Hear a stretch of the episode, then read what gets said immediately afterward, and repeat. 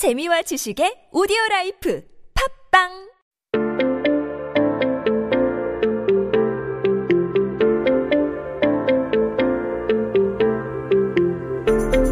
Hey everyone, welcome back. You are listening to 한국어 천재 on TBS EFM 101.3 in Seoul and the surrounding area. You're hanging out with me, Kayla, and you guys are going to be taking a look at some headlines that happened on this day in history with me. Now, today it is Sunday, October 25th, 2020. 네, 오늘은 2020년 10월 25일입니다. 한국 역사 속에 오늘은 어떤 기사가 나왔을까요? Well, this one here, it is going to be quite a doozy for me to tackle in terms of translating and explaining, but I'm going to do my darndest here to make it easy to digest. But it came out in 1992, so this is kind of interesting for me as well. 전 992년에 나오는 headline인데, so it wasn't too long ago here. But I love hearing about what comedy was like at this time. This is a comedy-related one. But let's just tackle this in Korean first, and then we will switch it on over into English. Let's see what it says here. It says, 엉뚱한 말 엮어 웃음 유발 행설 수설 개그 바람. So this one is really hard in terms of translating. So we're going to take it slowly because it's talking about these kind of like making people laugh by putting these wrong words together. Kind of like I want to translate it of like gibberish gags. Like using gibberish. You guys know what gibberish means. It's kind of just these silly words, kind of like these babbling, useless, kind of whimsical, silly words, and how it was popular at the time. So when we're talking about these kind of silly words, these kind of whimsy, fun words, we talk about 엉뚱하다. 엉뚱하다. And so here it said this 엉뚱한 말 엮어. Like 엮다 here is to put them together, kind of putting it together here. And then it's making people laugh is what it's doing. To make someone laugh, it says 웃음 유발. 웃음 유발. So 엉뚱한 말 엮어 웃음 유발. And so making people laugh by kind of putting these silly and wrong words together. They don't really make sense. They're just kind of silly and goofy and misplaced and mishmashed and all whatever. But that next part there, that 행설 수설 개그 바람. That's the part that's going to really be the focus here. These kind of gibberish, this nonsensical, silly gags, these jokes. And they were becoming popular. They were becoming what was in trend at the time. Because before this, what was really popular were these kind of shows that were in skits. But at the time here in 1992, these were sort of falling out of fashion. And instead, what was becoming more popular were talk shows. These talk shows were kind of gaining more popularity.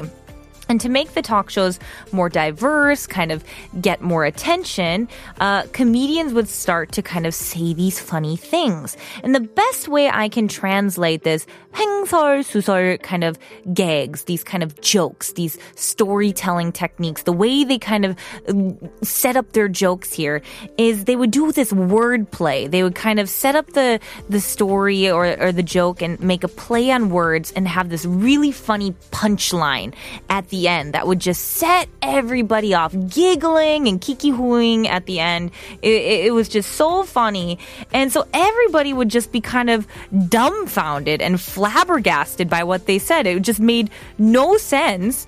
And so it was funny just because it would be so silly and unexpected. It was just so out of the blue that they'd be like, oh my gosh.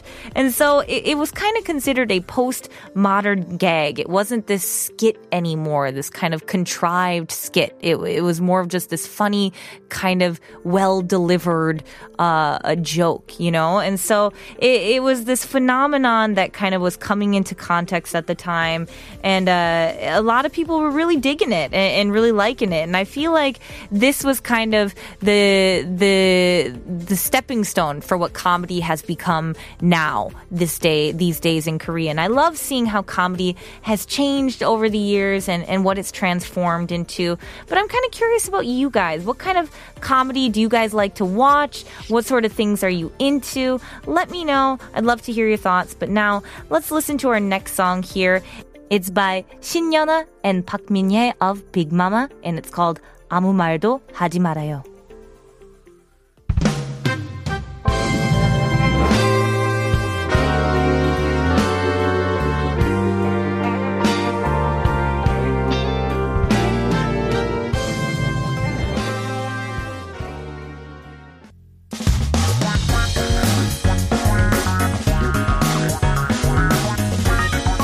한국에 대한 최신 소식과 한국어 공부를 한꺼번에 할 수 있는 시간, Headline Korean. That's right, everyone. Here at Headline Korean, I'm going to take this headline, break it on down, and give you those key words and key phrases that you need in order to keep yourself updated in the latest current issues here in Korea. So, keep yourself updated with the latest issues in Korea by tuning into Headline Korean every day with me. Now, today's article is pretty exciting because we're talking about opening up the Royal Tombs Forest Roads. This is pretty cool, you guys. 네, 오늘의 기사 내용은 왕릉 숲길 개방에 대한 내용이네요. So I actually have gotten to go to the Royal Tombs before here in Seoul. And I have actually visited some Royal Tombs outside of Seoul as well. And they are gorgeous. So this is really cool to hear that there are some more opening up. I'm really excited and I am wanting to share this with you all. But first, let's look at it in Korean and then we will switch it on over into English. It says here, 왕릉 숲길, 다섯 곳 추가 개방. 거리 두기 소풍, 이보다 더 좋을 순 없다.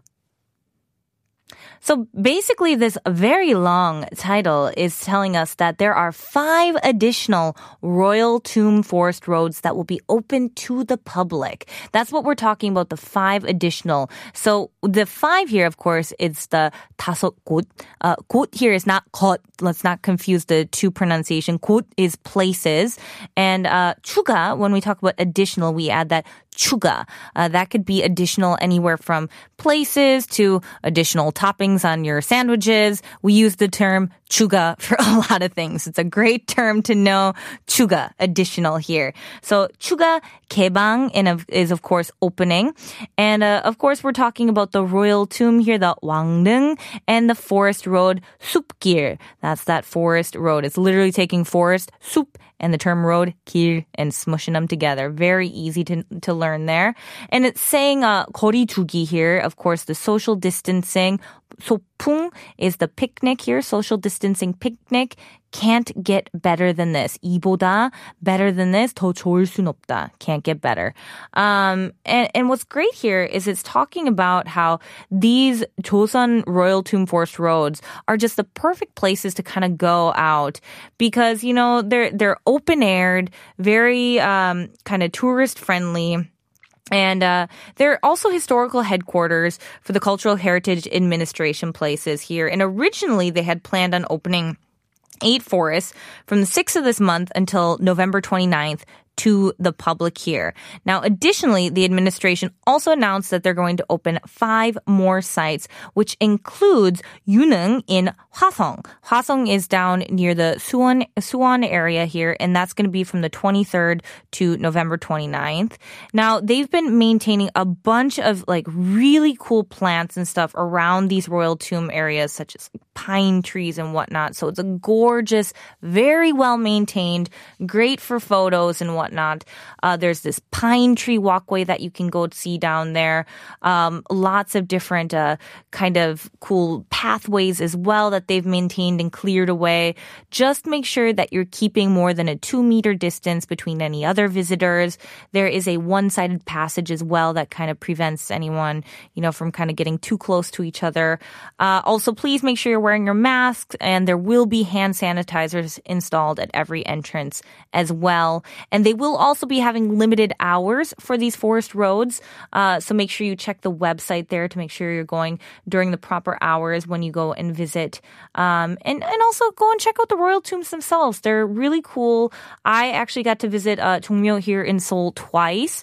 And then also when I went down to the Daegu area, I went to this area called, I believe it was Bulobong. It was called, and it's just very cool to go see these giant old tombs, very well maintained, and especially during the autumn months, highly recommend going and taking some time to see them. So yeah, let me know if you guys had any experience with them. I'd love to hear your thoughts. But now let's take a listen to our next song here. The song is by Chicago and it's called Saturday in the Park.